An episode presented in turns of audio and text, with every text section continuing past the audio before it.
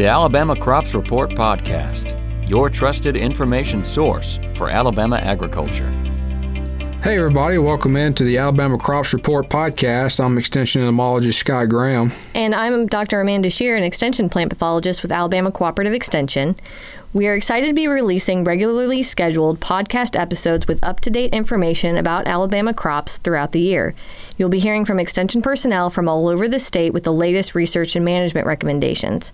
How are you doing today, Scott? I tell you what, I'm I'm doing good. As we record here in the middle of April, I've got my first cotton trial in the ground. Uh, I'm going to go try to look at that later this week, and you know, beans will be coming in pretty pretty close behind that. So I'm excited, ready to get rolling.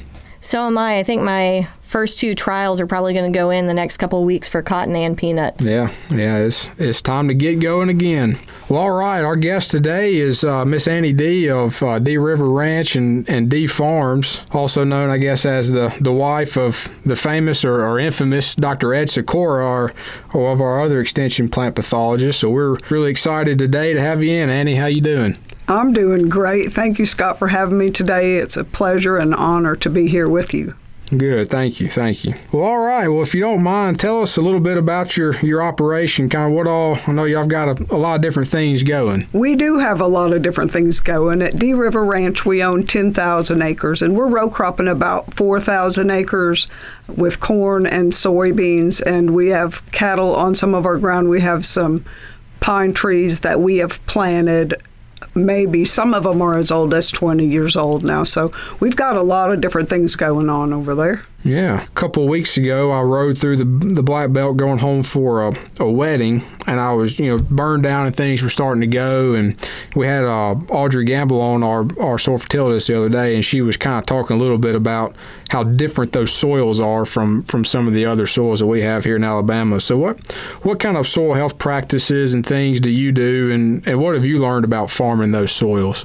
Well, we've been farming there for over thirty years now, so when we got there, it was a challenge to learn. Now, let me back up. I didn't grow up on a farm, and I had farmed in Florida before moving to Alabama, so that was sugar sand, and that was a whole different ballgame than these heavy little clay soil. Yeah. um, so we had a very large learning curve. Um, they shrink and swell. You may be familiar with that practice. And with the help of cover crop and no-till practices, a lot of that has really reduced or is almost non-existent now. So with the practices that we have developed over time with the help of N R C S, Uh, we now have better health with our soil. We have better drainage, better water holding capacity, higher organic matter, and just a lot of benefits in our crops. Our yields have really improved over time, and our overall plant health. So I think the soil health ties together with the plant health and how the plant's going to survive through the growing season. I, I can remember I am from uh, Mississippi, really close to the Delta region, and and really did a lot of work there in undergrad and grad school. Then I went to West Tennessee for my PhD, where it's, you know, one hundred percent no-till. And I remember the first trial we planted in that, that mess, I call it, of no-till production. I said, y'all are crazy. Nothing's coming up in this. And that cotton came up, and it was a beautiful stand. And I said, well, okay. So it, it uh, a lot, a lot of good benefits with no-till production. Like some people call that ugly farming, where you have something that's live out there. You have different crop residue from last year. This year is the first year that we've actually planted into a live cover crop. We've had some trouble before getting a stand established, but now we've run a roller over the top of our beds just before the planter. So we've laid down our live cover crop, and we're hoping to have the best year ever. So, I mean, we continue to learn and try new things and really benefit from some of these practices. Yeah, and, uh, you know, before interviewing you today, I did a little bit of research on your farm, and I noticed that a lot of your philosophy is in incorporating, you know, a lot of good conservation practices. And, you know, that's a great part of sustainable agriculture, and it's something that we do preach as extension specialists. Um, from a plant pathologist standpoint, I know sometimes with the reduced tillage or no tillage, you can sometimes get issues with soil-borne pathogens that are hanging out from one season to a next. So when you guys first started to transition, you know, to no tillage, or reduced tillage and cover crops, did you notice that you had to change some of your management practices for these diseases and insect pests as well? Well, honestly, when we first started no-till, we were using cover crops and started no-till, we really failed at every aspect of it. And it's just been a learning process the whole way. We didn't have good weed control. And if you don't have good weed control, you I mean, you're lost from the start. Yep. But really, we've done a much better job. And I do think you have to take a holistic approach to the whole thing. And I do hear sometimes people, plant pathologists in particular, saying you have to get rid of that crop residue. That's where some diseases, you know, stay. And somehow we have to figure out how to control the whole thing. I'm actually working with Rishi, Doctor Rishi Prasad here at Auburn University, and he's helping us understand that the phosphorus that we apply is not going down into the soil. So we have an experiment we're going to use, start later this week, on trying to knife phosphorus down into the soil to see if we can't get some more phosphorus lower in the soil. It hasn't been going down, and he's been doing some soil testing for every uh, two inches, so zero to two, two to four, four to six, down to thirty-six inches. And so we have tremendous phosphorus at the top of the soil profile, but once we get to about six inches, it's very decreased, and it's because we haven't been doing any tillage. So he's working with us on that to try to figure out how to help us get the phosphorus down into the soil profile where it needs to be for the plants to take it up. So that's exciting. Yeah, yeah, that's, you know, I think us entomologists are, uh, We, we kind of get on that, that soapbox, too, a burn down, you know, a month prior to planting. And and really, as long as, and I, I know you, you know this and have, have seen it in your, your years farming, if as, as long as we're doing something, either seed treatment or, or mixing in something that burned down, when we do burn down or at planting from an insecticide standpoint, generally we, we can control whatever bugs we have, you know, in the field at that time. So that's one of the things I always say is it, we're doing cover crops for a lot of reasons. Sometimes it's weed suppression. Sometimes it's it's trying to make sure we have as much moisture in the ground or whatever it is. So if if that burn down timing doesn't work, we can still manage it, you know, for I'm, I'm sure disease standpoint the same way. Uh, so everything's a little bit different. This is April nineteenth, twenty twenty-one as, as we record, but what's uh, what's kind of going on right now at, at Dee Farms, and, and what's the outlook looking like this year? Well, we've planted about two thousand acres of corn, and we just finished planting. We had kind of a delay due to wet weather early on. We got a little bit of corn planted, maybe thirty acres just to set our planters, and then it rained, and then it was cold, and uh, then we got maybe another seven hundred. But now we've gotten two thousand acres of corn planted just as of this weekend, and it's dry. The weather's dry, so we're irrigating that crop, trying to get the corn seed to pop out of the ground and get a good, healthy start. And it's warm enough now, I think it'll really take off and run, because so many times as farmers, we rush to the field because we see the neighbor or we think we can get out there and it's a little too wet, and we don't get a good stand. And if we don't get a good stand to start with, we never have a good outcome.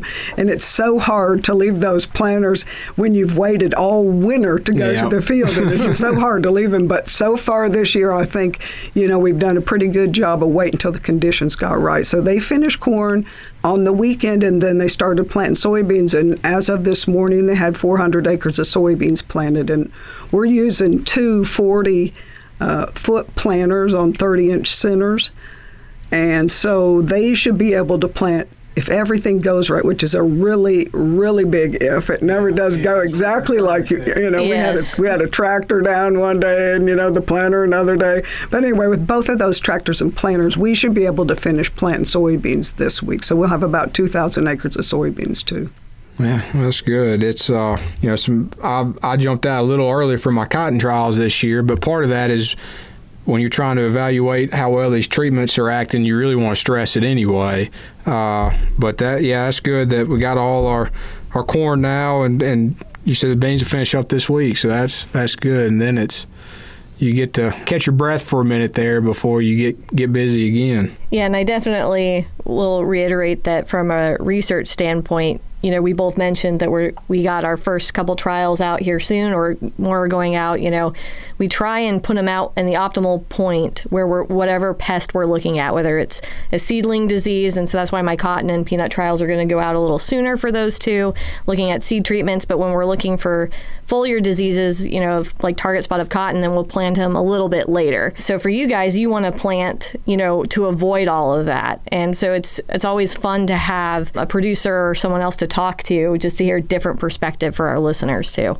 Well, and those seed treatments, Amanda, can be so important. And sometimes um, they had said in the past, they being university leaders, have said in the past that as it warms up, you don't necessarily need seed treatment on your soybeans or an insecticide, that they'll do just fine. If it's warm enough, you really won't have the disease pressure.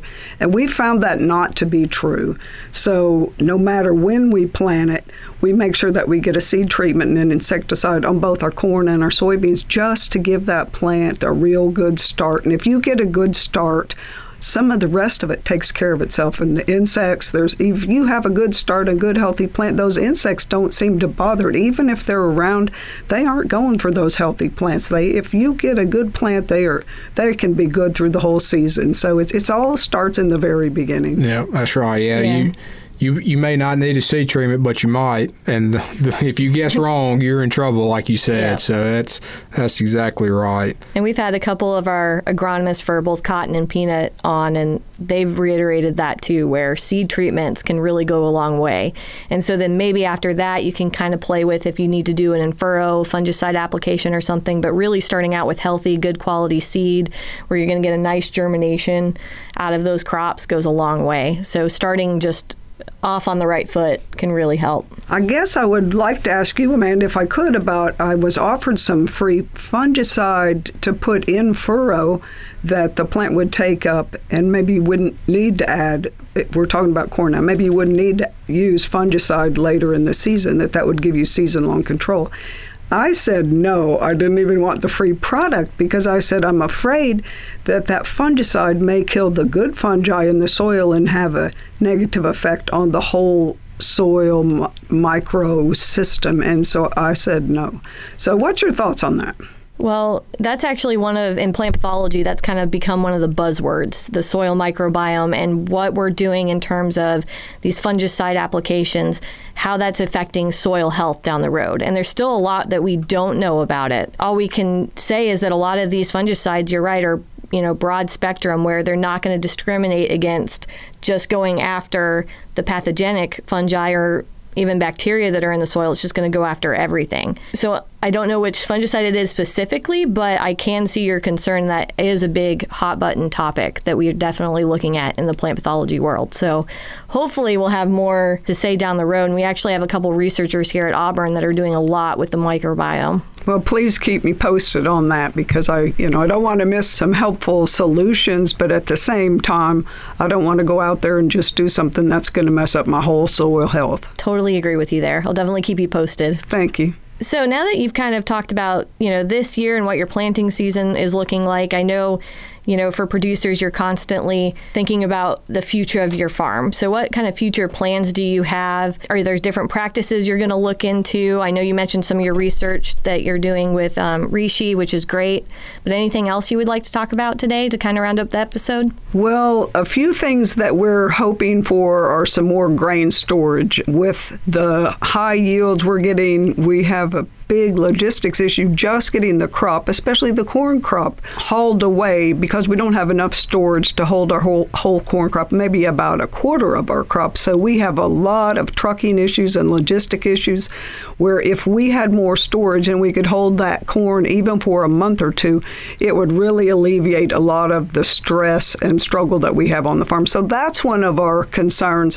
Um, we aren't ready to do it just yet, and I think with the tariffs on the steel, the grain bin costs has gone have gone higher, as well as just the supply chain being broken. I think so we haven't we aren't in a hurry to do that, but it is something that we need. We're hoping for a nice shop. You know, farmers always have a long list of things they want, and they yep. they think they need. Some of them are wants and some of them are needs, but uh, we're hoping to get a nice, good enclosed shop where we can work on our equipment no matter what the weather is. And those are just a few of the things. We, um, we're irrigating about three thousand of our four thousand acres, so maybe somewhere down the road we might get the rest of our acreage irrigated. We have seen seeing tremendous yield improvements with irrigation.